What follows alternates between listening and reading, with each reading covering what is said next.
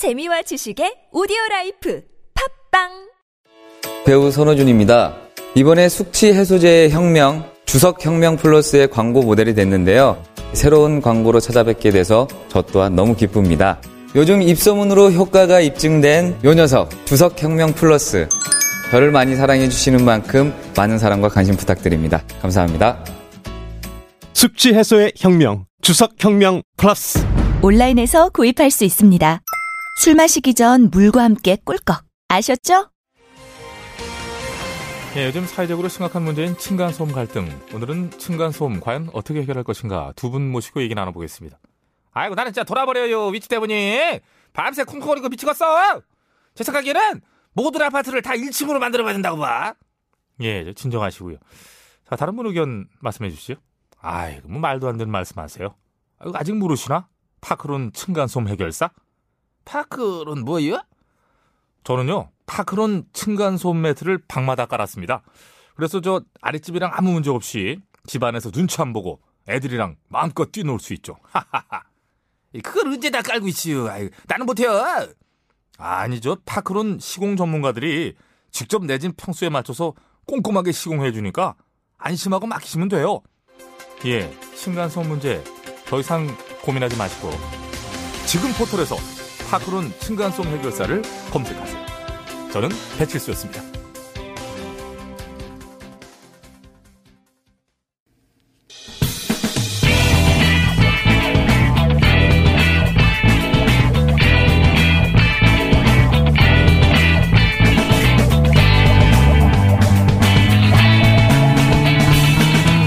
김어준의 뉴스 공장. 자, 어, 김영경 의원이 좀 길어지는 바람에 한 3분 정도 어, 시간을 덜 배정받으셔서 우상 의원 마침 또 끝나지 않은 대목 있어서 다시 모셨습니다. 압수수색에 대해서 네. 어, 정리해 주시죠. 당에서 어떻게 이제 바라보는지. 압수수색에 대해서 더불어민주당의 이제 이해찬 대표를 비롯한 지도부들이 강력하게 항의했지 않습니까? 네. 이것은 수사를 하지 마라. 예. 이런 취지가 아니고 예. 지금 조국 후보자 청문회를 앞두고 예. 여야가 진영 싸움으로 완전히 최고의 대치 전선에 서 있는데 예. 검찰의 압수수색이라는 것이 이 시점에 청문회 전에 이루어진 것은 국민들이 가뜩이나 조국 후보자에 대한 의심을 거두지 않고 있는 상황에서 예. 국민들에게 조국 후보자에게 무슨 잘못이 있다고 하는 확증 심리를 예. 만들어주는 그런 결과를 만들어냈다. 의도가 아니라 하더라도 그래서 결과적으로 예. 결과적으로 검찰의 이번 수사 개시의 시점과 방법이 음. 사실상은 결과적으로는 자유한국당 진영에 손을 들어준 꼴이 됐다라고 하는 판단이 깔려 있는 겁니다. 정치적 의도가 없다 하더라도 정치적 결과를 냈다 이런 네. 바로 거예요? 그겁니다. 그래서 정치 예민한 정치로 예민한 사안을 다룰 때 우리는 그냥 엄정하게 수사해라고 말하지만 이것이 결과적으로는 어느 쪽에 유불리하게 결과를 만들어 주는 것은 정치 행위가 돼 버리는 것이죠. 하여튼 타이밍에 문제가 있다. 그렇습니다. 수사를 하지 말라는 게. 근데 또 또 하나 이제 많은 사람이 저한테도 검찰의 의도가 무엇이었겠느냐? 예. 저는 두 가지 의도가 다 있다고 보는 거예요. 첫 번째는 살아있는 권력을 수사하는 그런 엄정한 검찰상을 만들어야 되겠다. 이 틈에. 예. 또 이건 그- 그나마 좀 순수한 의도일 수 있겠죠. 예. 두 번째는 조국 당신이 검찰 개혁을 할 자격이 없다는 걸 내가 이번에 보여주겠다. 이런 의도가 깔려 있는 검사도 난 있다고 봐요. 그 내부에는. 내부에. 뭐, 뭐, 그렇게 말하지 않아도 그 내부에 그런 사람이 예, 있을 수 있죠. 그럴 수 있죠. 이두 가지가 저는 중첩되면서 네. 이런 결과를 만들어내고 있기 때문에 수사를 하더라도 적어도 인사청문회 전국에 전국에서 양쪽이 대치해서 거의 이그큰 전면전을 하고 있는 상황에서 어느 한쪽에 유리한 결과가 나올 수 있는 일을 지금 하고 있는 것은 적절치 않다고 하는 판단이 있는 것이죠. 이게 당의 판단이고. 그렇습니다. 그리고 이제 그, 왜, 어, 피의 사실, 원래 이제 검찰이 많이 하던 것이고, 원래 네. 법조 출입기자들이 많이 하던 거예요. 네. 그 법조 출입기자들이 어디서 정보를 얻습니까? 네. 검찰일 수밖에 없고, 어, 그렇긴 한데, 이번에는 이제 거기에 대해서 굉장히 강한 메시지를 냈던데 보니까. 그게 자체가 다 정치 행위가 되기 때문에 그렇습니다. 지금 같은 맥락에서? 같은 맥락에서 이제 본인들이 하고 있는 수사의 정당성을 끊임없이 국민들에게 확인시켜줘서 어느 한쪽으로 여론을 형성하게 하기 위해서 피의 사실을 계속 공표하면 결과적으로 이, 이, 이 상황 자체가 내년 선거에 다 영향을 미치는 네. 그런 사안이 되기 때문에 저희로서는 어 이것을 왜 이런 수위에서 이런 방식으로 이 시점에서 진행하느냐 하는 것들에 대해서 이제 지적을 안 할 수가 없는 것이죠. 수사는 해라. 하지만 타임이 이미 정치다. 네. 이런 얘기, 이런 판단인 거네요. 그렇습니다. 그래서 그 의도에 네. 아까 말씀드렸던 첫 번째 의도가 아닌 두 번째 의도까지 숨겨져 있다면 네. 이것은 상당히 심각하다 이렇게 보는 것이죠. 윤석열 검찰총장 혼자서 어, 검찰 마음을 다 대변하지는 않으니까요. 예. 그, 좀 뭐 그분이 머리를 굴렸다고 생각하지는 않는데 네. 검찰이 한두 명입니까? 네. 머리를 굴린 사람도 있겠죠, 내부에는. 과거에 저희 같이 이렇게 수사 많이 받아보고 예. 또 이렇게 여러 가지로 휘말려 본 사람들은 그런 의심들이 굉장히 강하죠. 왜냐하면 평소에 수사한 관행으로 보면 이 시점에 이런 방식으로 이렇게 하는 경우가 전례가 없기 때문에 처음 있는 일이죠. 왜 이번 사건 같이 예민한 사건에서 왜냐하면 지금 인사청문회라고 하는 것은 후보자를 검증하는 겁니다. 이 사람이 장관 후보자로 자격이 있냐 없냐지 이 사람이 털끝만큼의 잘못도 범하지 않았는가를 도덕적으로 터는 자리가 아니거든요.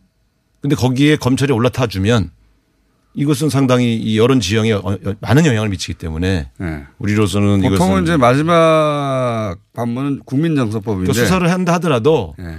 적어도 인사청문회 전국이 끝나고 했어야 이런 오해를 받지 않을 수 있는 것입니다. 하여튼 뭐 타이밍의 문제였다는 게 민주당의 인식인 네. 것 같고. 자유한국당에서는 어, 이게 이제 특검 얘기를 또 벌써 시작했죠. 특검. 예. 이거 틀림없이 뭔가 네. 어, 만족스럽지 않게 나올 거라는 걸 상정하고 이제 특검을 근데 이거 잘 봐야 됩니다. 우리가 하는 특검은 되게 특검법에 정해져 있어요. 네. 권력형 비리나 중대한 사회적 범죄를 우리가 하는 것인데 공직자가 연관된 이 조국 후보자의 따님과 관련된 것은 조국 후보자가 공직 시절에 일어난 일이 아니고 네. 사인일 때 대학 교수일 때 일어난 일이 아닙니까? 이것은 국회에 의해서 특검의 특검이나 국정조사의 대상이 될 수가 없습니다.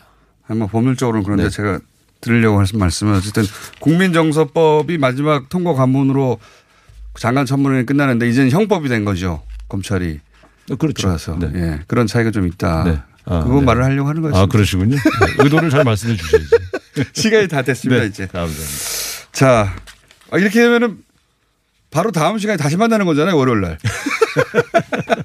자, 어, 우상호 의원이었습니다. 감사합니다. 네, 감사합니다.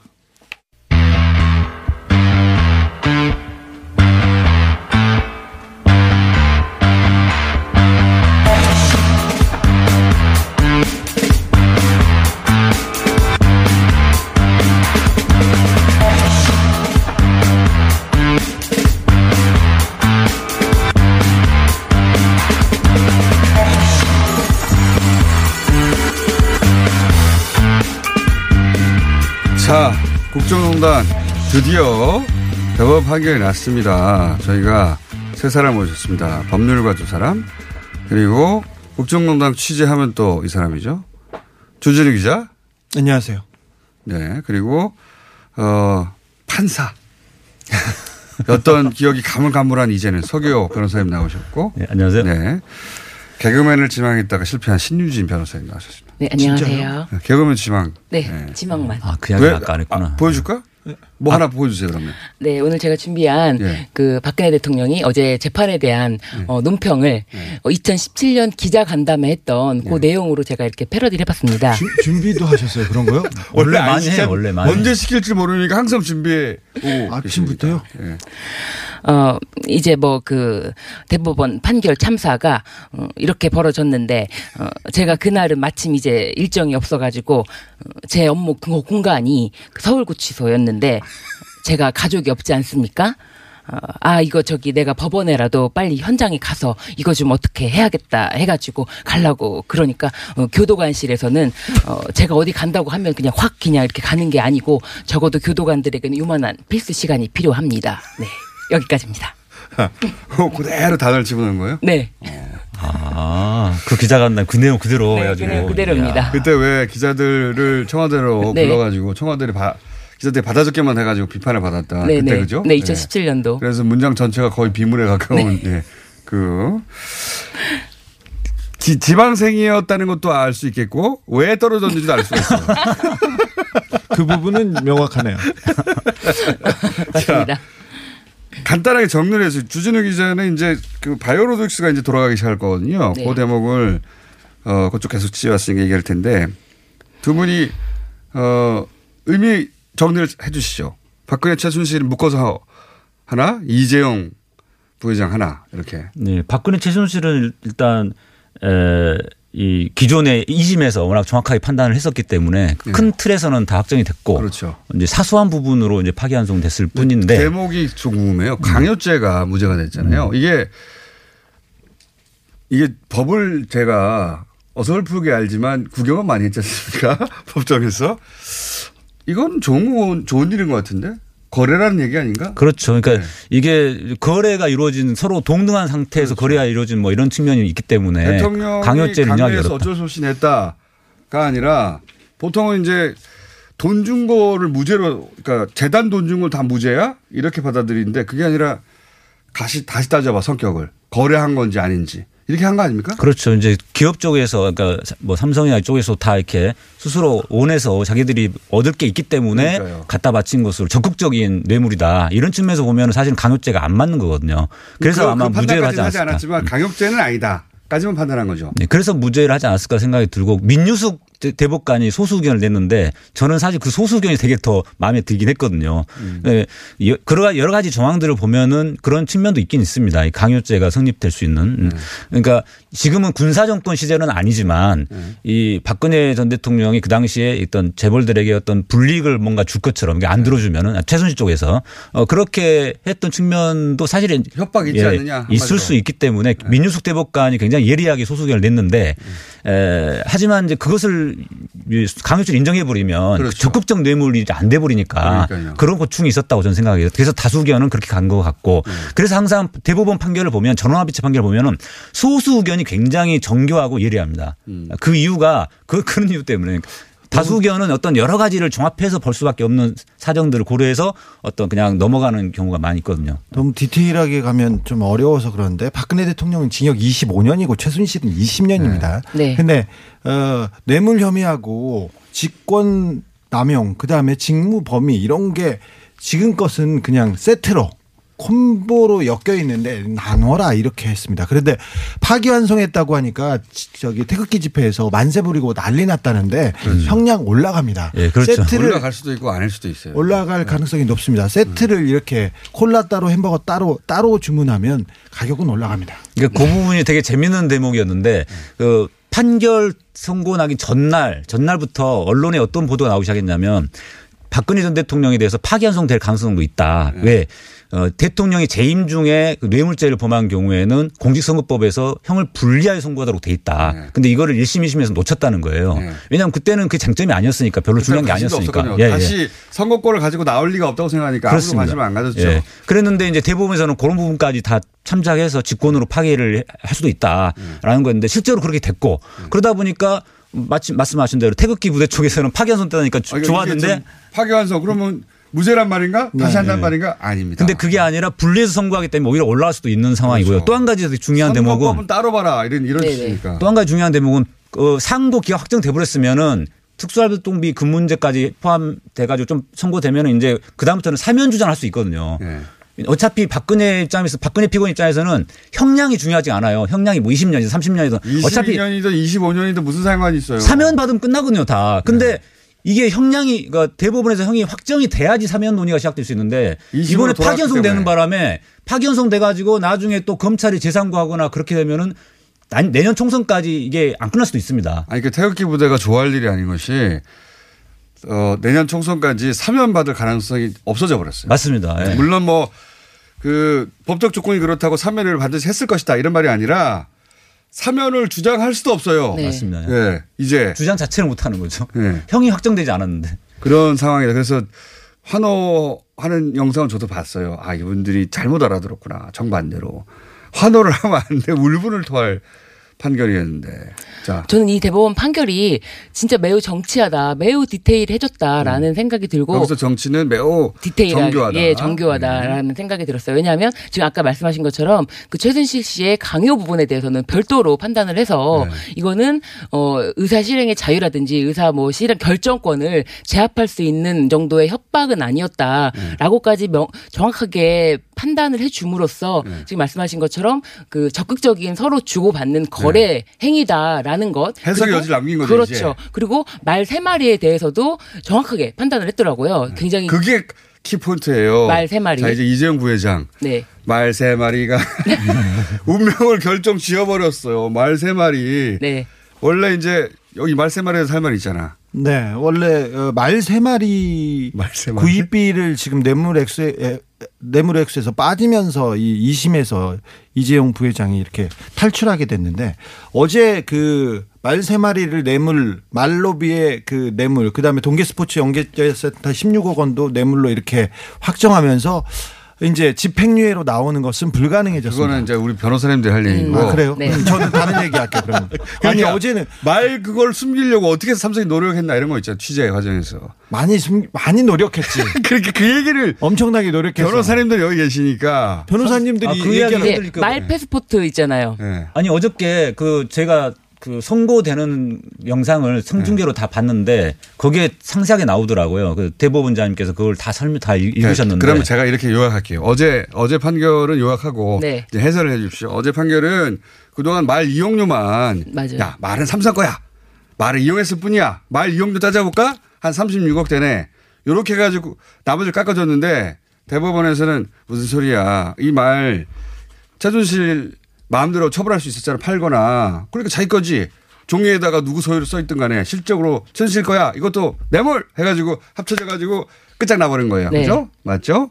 맞는데 제가 이제 주진우 기자는 뭘 그동안 취재했었냐면 그 사이 그, 그 시점에는 이게 이걸 피해가려고 삼성이 이 말과 관련해가지고 온갖 노력을 다 했거든요. 막 독일에 날아가서 입을 맞추고 뭐 서류를 맞추고 사실은 뇌물을 줬어요.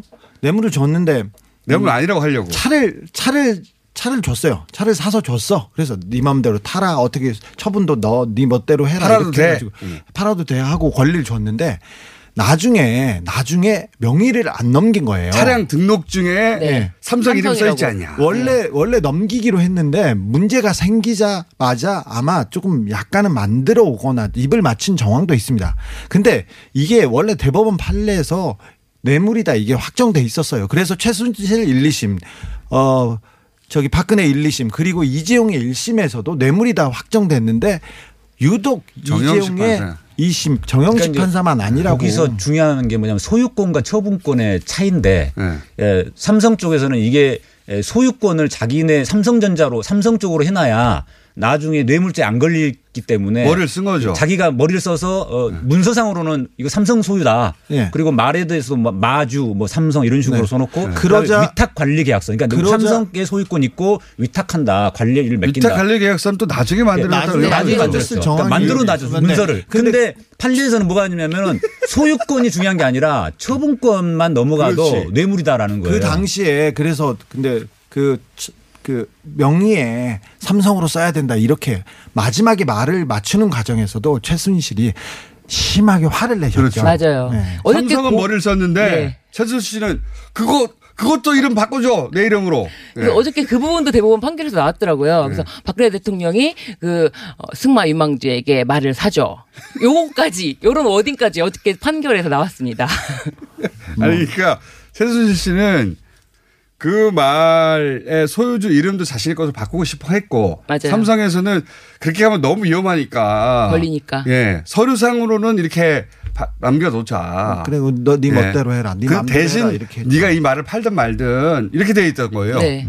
그러니까 팔든 말든을 해줬으면은 최순실 꺼내라고 이제 너무나 당연한 판결이 나온 거죠. 네. 그러니까 그런 상황이 있을 수가 있기 때문에 처분권만 넘어가도 뇌물이다라고 대법원의 판례를 그동안 쌓아왔던 거거든요. 네. 그래서 그거를 어저께 확정을 해줬던 거고. 너무 당연하죠. 네. 서류가 뭐가 중요합니까? 내가 팔아가지고 내 돈을 챙- 챙겨버리면 스- 승계 얘기해야지. 자 아, 그 다음에 네. 승계 이야기가 되게 승계 중요한데. 승계 자, 얘기로 자, 넘어가. 여기서 네. 이제 승계와 바이오로직스가 연결되는 네. 거죠. 승계. 자, 승계를 인정했어요. 이제 법률적으로 네, 승계 부분이 제가 보기에는 이제 이재용 어, 판결에서 핵심이죠, 핵심. 말 세 마리도 중요하지만 이 왜 뇌물을 승계와 줬냐. 관련해서 16억 을 제3자 뇌물로 준 스포츠 영세나타에 요 내용이 훨씬 더 중요하다고 봅니다. 왜냐하면 승계, 이것은 승계 작업을 인정해 버렸고 그다음에 그런 부정한 청탁을 목적으로 이렇게 예, 뇌물을 갖다 바친 것이기 때문에 그야말로 적극적인 뇌물이 되는 거거든요. 네. 그리고 죄질이 아주 나쁜 것이 되는 거예요. 네. 어, 대통령이나 최순실 쪽에서 요구를 해가지고 어쩔 수 없이 뇌물을 갖다 바친 거면은 집행유예까지도 가능하겠지만은 그게 이제 정영식 판사의 논리 그 아니에요. 논리였죠. 삼성이 피해자다. 네. 네. 대통령이 달라고 그러는데 안 주냐. 그렇죠. 아이고 불쌍해. 삼성의 하고 논리죠. 풀어준 거 아니에요. 네. 근데 삼성의 자기의 이해관계 를 오히려 적극적으로 내세워서 이걸 가지고 뇌물을 갖다 바친 거기 때문에 판사들이 볼 때는 이거는 이 죄가 인- 인정이 되면 아주 나쁜 죄지 나쁜 거거든요. 그러니까 이거는 징역 5년 이상이 가능하다. 사실 그 뇌물이다.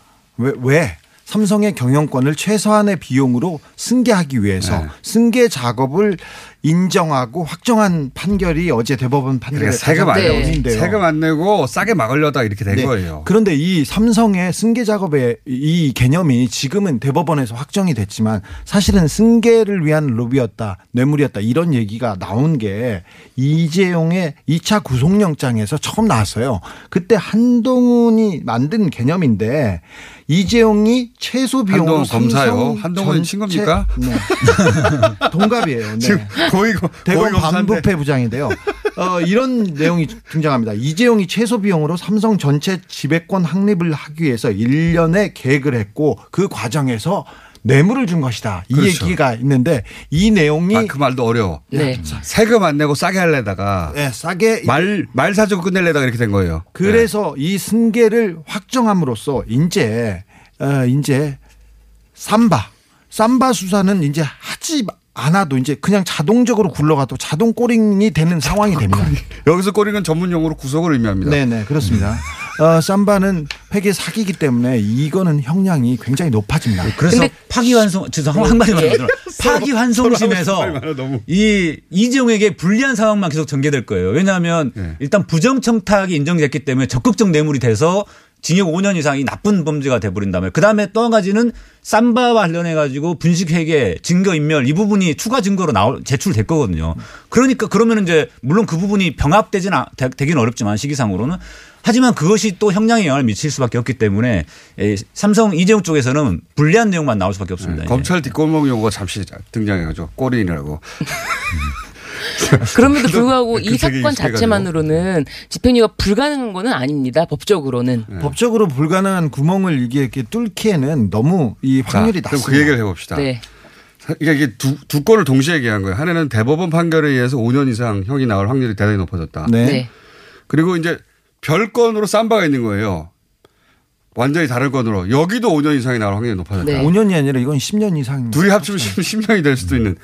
자 그러면 이재용 부회장이 재수감될 확률은 얼마라고 보십니까? 재수감될 확률은 99.9%죠. 그러니까 나는 이재용 부회장이 아니라면 100%라고 말하고 싶은데 네. 이재용 부회장이어서 나는 99까지 씁니다. 그렇죠. 아, 99까지. 저는 과감하게 100% 쓰겠습니다.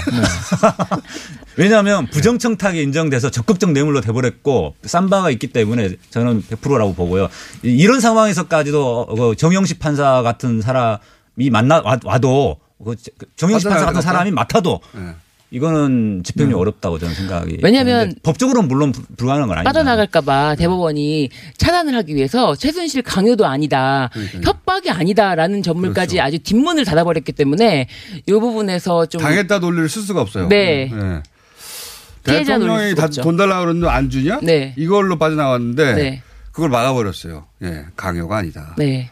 강요가 아니면 뭐예요, 그러면? 그러면 기부입니까? 마음이 너무 울적하여서 돈을 던지고 다녔나요? 그게 아니고 거래일 수도 있다는 해석의 여지를 남겼기 때문에. 네. 그죠? 예. 자, 근데 1%에 대해서 왜 걱정하는 거예요? 0.1%. 삼성이기 때문에 그렇죠. 그렇죠. 삼성이기 때문에. 어, 일단 어, 대기 더 대법원 파기환 송심 때문에 어, 이재용 부회장은 3개월 정도 3개월 가량 걸리는데 어, 저기 검찰에서 신속하게 바로 그 중한 형량을 받아내겠다고 이렇게 예, 이렇게 노력에 지금 변을 지금 냈습니다. 그런 그래서 3개월 정도 걸리는데 삼성이기 때문에 파기환송심에서 따질 게 몇 개 없지만 한두 번 더 열려서 한 4개월, 5개월 이 정도는 내년 초? 잡아주자고요. 네. 내년 초 생각합니다. 근데 징역 5년 이미 따놓은 당상인데 당상. 어, 그렇게 생각하면 안 돼요. 이것도 삼성이기 때문에. 네. 삼성이기 때문에 삼성이 노력해서 저는 3년 6개월까지는 줄일 수도 있다고 봐요. 줄일 수도 있다고 봅니다. 근데 그러면 이재용 부회장이 한 1년가량, 1년가량 수감 생활을 했어요. 그러면 2년 6개월 남았죠. 그런데 수감 생활 중에 삼, 삼바 이 티켓이 도착합니다. 삼성바이오로직스 부정 사기 사건으로 회계 사기 사건으로 4조 원 이상의 이, 이익을 그, 그런. 얘기는 이 전문가들이 법률적으로 할 것이고 아니, 이 얘기를 물어볼게. 수사가 검찰에서 얼마나 됐어요? 이런 걸 얘기해야지. 어, 쌈바에 대해서. 사실 삼바 수사가 굉장히 맹렬하게 진행되고 있는데 사실은 윤석열 한동훈 팀이 특검 때 특검 때 수사를 하다가 너무 큰 분량이어서 캐비넷에 집어넣었다가 다시 꺼냈습니다. 그래서 수사를 착착 진행해서 올 가을에 사실은 윤석열 총장 취임 전에 다 준비를 하려고 거의 다 돼 있었어요. 그런데 갑자기 일본 변수가 생겼어요. 그렇지, 그렇지. 일본 변수가 생겨가지고 하늘에서 내려온 빛과 같은 거였어요. 그쵸. 네. 삼성에게는. 거기다 그랬지. 갑자기 자기 이재용 부회장이 슈퍼맨인 것처럼 왔다 갔다 하다가 그래서 근데 여기서 조국 조국 대전이 벌어지면서 일본에 대한 걱정을 우리가 잊어버렸어요. 그것이 거꾸로 삼성에 불리하게 작용합니다. 맞아요. 그래서 어, 삼성 굴러가도 되겠다 다시 이렇게. 그래서 다시 수사가 조금 진행되고 그랬는데 이 수사는 거의 다 돼 있습니다. 그래서 다돼 있다. 얼마 걸리지 않습니다. 한 달 두 달이면 깔끔하게 이렇게 해결될 텐데 이거는 어그 정치 상황과 경제 상황을 고려해서 차분차분 진행할 것으로 아, 수사는. 다 되어 있다. 네. 자 그러면 쌈바 가지고는 얼- 어, 얼마나 나올까요? 그거는 진행해봐야 알겠죠. 그래서 형량까지 예측합니까? 근데 이제 지금은 이재용이 직접 관여했냐 이 부분이 아직은 수사가 안된 상태니까 맞아요. 맞아요. 고- 그게 돼야지 되는데 일- 일단은 신병이 확보가 되면 제 취재 결과로는 거의 거의 그 확정이 돼 있습니다. 뭐 연결 아, 관계가 있다. 네. 그래서 보고 만약에 이재용 부회장이. 모른다는 거는 어, 말이 안 되는 거죠. 자기 통장에서 막 딴 사람들이 다 인출해 썼다는 거거든요. 이재용 부회장이 예. 성격이 하나 있는데 특징이 하나 있는데 예. 해외에 나가고 유학 시절에도 그러는데 자기 계좌, 자기 주식에 대해서 자기 재산 증식에 대해서는 꼼꼼하게 지켰습니다. 그 저 검찰에서 이 오늘 사람 있습니까? 아니, 아니 아니. 자기 동, 네. 통장에서 막 돈이 나가는데 모르는 사람이 저는. 몰라요. 저는 제 통장이 별로 없기 때문에 항상 돈이 없으셔서 그래요. 검찰에서 어, 저께 대법원 판결을 기다렸던 것 같습니다. 왜냐하면 대법원 판결이 그렇게 부정청탁, 어, 승, 승계 작업 인정 이렇게 나올 가능성이 많다고 검찰에서는 판단했었던 것 같고 그 대법원 판결문이 나오면 그걸 근거로 삼바 수사에 대해서 이 삼- 경영권 승계 문제 이재용을 직접 타겟을 삼아가지고 수사의 급물살을 탈 수 있기 때문에 아마도 기다리지 않았을까. 준비해놓고. 수사는 어제 대법원 판결로 뭐 95% 이상 다, 다 진행됐다고 봅니다. 그리고 뭐 이재용 어, 부회장이 그 교도소 수감 생활 중에도 삼성이 건재했고 아무런 문제 없이 그리고 잘 수감 생활했기 때문에 역대 최고의 실적이 나왔죠. 그러니까요. 감옥에 가셨을 때 더 좋았습니다. 삼성은 시스템이 잘 갖춰져서 아, 그거 예. 진짜 중요한 부분인데요. 마치 이재용이 구속되면은 뭐 경제가 위험해지고 삼성이 위험 해질 것처럼 하는데 사실은 이재용이 구속돼서 경영에서 물러나야지 삼성이 살아납니다. 지금 똑같은 얘기를 했는데 혼자만 하는 얘기처럼 맨 마지막에 하면서 지금 이재용 부회장이 경영 일선에서 열심히 뛰고 있거든요. 굉장히 삼성이 어렵습니다. 맞아요. 삼성을 위해서라도 빨리 들어가셔야 되죠. 미중 무역 전쟁이긴 하나 시기적으로는 그렇다 현재 우연찮게도 자 그래서 박근혜 대통령 지지자분들은 좋아할 판결이 아니니까 전략을 다시 한번 생각해 보셔야 될 것 같고 어 그리고 이제 어 사면 주장을 할 수 없다 이제 법적으로 그것도 감안하셔서 어, 태극기를 들고 나오셔야 될 것 같고요 그리고 이재용 부회장은 빠져나갈 길이 지금까지는 안 보입니다. 네, 그렇죠. 우리가 삼성이니까 뭐 거의 틀림없다 하더라도 항상 어딘가로 빠져나갈 수 있지 않을까 싶었는데 이번에는 이번에는. 어렵지 네. 않겠나. 어, 구속행 티켓을 두 장 받으셨어요. 그럼에도 불구하고 이재용 측 이제 변호인들은 그래도 해외 재산 도피는 무죄 나온 거 확정된 거 아니냐 그 부분에 의미를 두자. 그분 라고 형량이 하는데 세거든요. 그리고 그리고 그 변호사 정도는 해야 변호사비를 변호, 받은 그렇죠. 이게 큽니다. 이게 커요. 어, 법무법인 태평양인데 뭐 했어? 네. 우리 이 정도는 했잖아요. 예. 이건 방어했다. 네. 그 말을 하고 사내 10년이나 변호사들도 13년이나 지금 그게 중요한 게 아니잖아요. 그런 걸 보고 건데. 흔히들 스스로 위로한다. 예. 한자로 뭐 아니, 제가 변호사들이. 받은 돈이 많으니까. 어제 네. 제 제가 그쪽 삼성 측 변호사들과 그리고 사내 인사들 얘기 좀 했었는데 네. 아, 억소리 났습니다. 음. 초상집이었습니다. 완전 수상집이죠. 네. 빠져나갈 구멍이 없어요. 어떻게 사실 자기네들도 알고 있고 우려하던 일이었는데 우려하던 일인데 외면하고 싶었죠. 네, 노- 누구도 얘기하지 않던 진실이었대요. 그래서 그래서 제가 안타까웠던 게 정형식 판사에 의해서 집행유예로 나올 때, 아, 저거 큰 착각이다. 그렇죠. 큰 착각이다. 그걸 살았어야 돼요, 만 2년을. 맞아요. 만 2년을 살았으면 기본적으로 국민 정서도 달라졌을 것이고. 그리고 김어준도 더 떠들지 않았죠. 그러니까. 저도 이제 저도 이제 이재용 고만 따라다니고 다른 데 갔죠. 그 이재용 부회장이 어쨌든 할, 법이 정한 걸 다 했지 않느냐.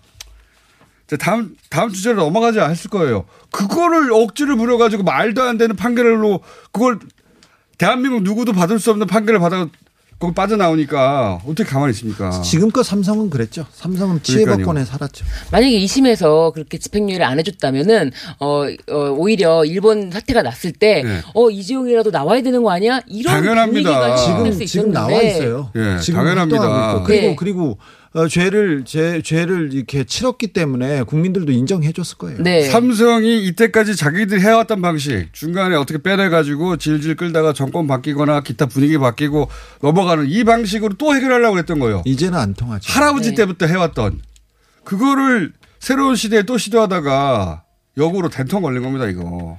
근데 안타까워요 한편으로는. 예, 이거 법조계에서는 어느 정도 예견했던 상황이잖아요. 근데 이거를 아예 대법원이 뭐 무죄 뭐 뒷문까지 닫아버리면서 어 확실하게 매듭을 지어줬는데 제가 봤을 땐 그런데 어 어쨌든 이 부분을 과연 이재용 판결에서만 그 이제 이재용 항소심에서만 과연 뭐 묵시적 청탁 이런 거 없었다. 부정 뭐 경영권 승계에 관련해서 그런 거 현안 아니었다라고 했던 것이 지켜질 수 있을까 대법원까지 이거는 되게 어 그렇게 예정 예측할 수가 없었죠. 지금까지 네. 어려운 삼성이기. 때문에 네. 가능했던 그렇죠. 일인데 네. 삼성 아니었으면 누구나 쉽게 네. 감옥 간다고 했을 거예요. 누구나 쉽게 아무나 다. 근데 삼성이니까 어떻게든 해내지 않을까? 네. 지난 80년간 그랬으니까 그렇게 생각했으나 이번에는 안 됐다. 그리고 주목해야 될 부분이 이제 주목도 어, 더 이상 할 시간이 없죠. 정영식 판사가 양승태 재- 대법원장 시절에 네. 그 항소심 재판을 맡았었잖아요. 네. 그때 사실상 그 전산 배당으로 되긴 했지만 찍어서 배당한 셈입니다. 정영식 왜냐하면 그 당시 정영식 판사가 신설 재판부의 재판장으로 앉히면서 네. 어, 이종 판, 판결이 항소될 무렵에 그 신설을 했거든요 재판부를. 그렇죠. 그리고 사실상 보냈죠. 찌- 시스템적으로. 찍어서 보냈어요. 찍어서. 그냥 찍을 수 없으니까 재판부 하나 만들어서 글로 보내가지고 예. 글로 보낸 거 아닙니까? 근데 지금은 지금은 이제 문재인 정권 다. 네. 다 대법원도 바뀌고 이런 상황이기 때문에 이번 파기환송 심은 다를 수밖에 없다. 감옥의 그 형량을 다 살았어야 돼요. 나왔어 지금쯤. 그렇죠. 제가 뭐 그리고 이제 그 건으로 다시 얘기하기가 사람들이 좀 미안하기도 하고 아, 뭐 3년 정도 살았으니까 됐잖아 이렇게 지금 아니죠. 5년은 올라가죠. 5년이 아닙니다. 회계 삼성 내에서 누군가 참모가 얘기했었어야 돼요. 그냥 계십시오. 삼성은 누구도 그 얘기를 진실을. 얘기할 수 없는 구조라고 네. 합니다. 자 여기까지 하겠습니다. 네. 자, 밖에서 세 분의 게스트가 시간도 얼마 안 남았는데 대령대령 매달려 있습니다 지금 문에. 네. 자 서기호 신유진 두 변호사님 그리고 주진우 기자였습니다. 감사합니다. 감사합니다. 시더 시더. 아빠 발톱 너무 두껍고 색깔도 이상해.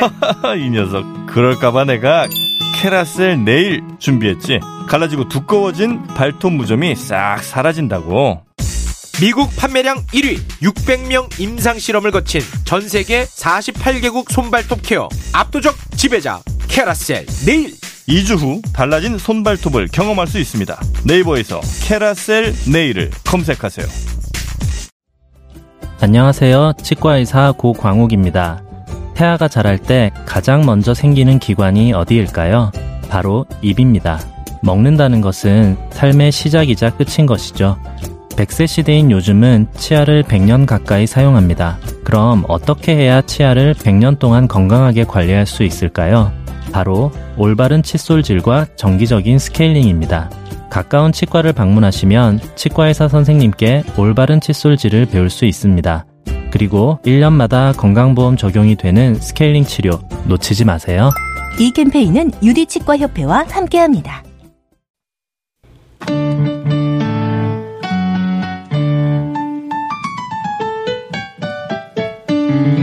자, 피아니스트 임현정, 김철웅, 김철웅, 임현정 두 분 때문에 만들어진 코너인데 두 분들이 자꾸 여기저기 가가지고, 어, 새로운 멤버들이 두 분들을 점점, 점점이 아니라 완전히 밀어낼지도 모릅니다. 일단, 한기원 색소포니스트 또 나오셨고요. 네, 안녕하세요. 안녕하십니까. 한기원입니다. 오늘 새로 새로운 악기입니다. 고이석 클래식 기타리스트 나오셨어요. 안녕하십니까. 기타리스트 고이석입니다. 네, 제가 고이석 씨를 보자마자 아버지가 나한테 말하지 않은 비밀이 있었나? 아, 저도 비밀을 안고 아버님께서 돌아가신 줄을 생각했습니다. 저랑 굉장히 뭔가 예 화면을 보세요. 제가 왜 이런 말을 하는지 둘이서 어 우리 아버지가 나한테 숨긴 비밀이 있을지도 몰라. 라, 라는 생각을 어, 둘이 모두 동시에 한 거죠? 네, 그렇죠. 그렇죠. 예. 수염도 나셨고 심지어는 머리도 얼마 전까지 길었다고 해요. 예. 오랫동안 하고 있었습니다. 생각을. 등치도 그렇고 자, 얼굴 각도도 그렇고 황교선 옆에 또 나오셨고요. 안녕하세요. 황교선입니다. 네, 황교선 좀 잠깐 기다려주세요. 예. 자 시간이 오늘 많이 없어가지고 연주부터 바로 들어가죠. 어 섹스 섹스폰과 기타 클래식 기타의 협주입니다. 부탁드립니다. 자. 어, 그 사이에 잠깐 제가 어, 설명드리면, 어, 저희 이제 색소포니스트 한기원 씨는 이- 이런저런 콩쿠르에 1등하고 뭐 프랑스 국립음악원 나오고 뭐 이런- 그런 분이고요. 고이석 클래식 기타리스트는 또 여기저기 콩쿠르 1등하고 그리고 워너뮤직에서 솔로 어, 음원을 발매하기도 하신 그런 실력자십니다. 자, 부탁드립니다.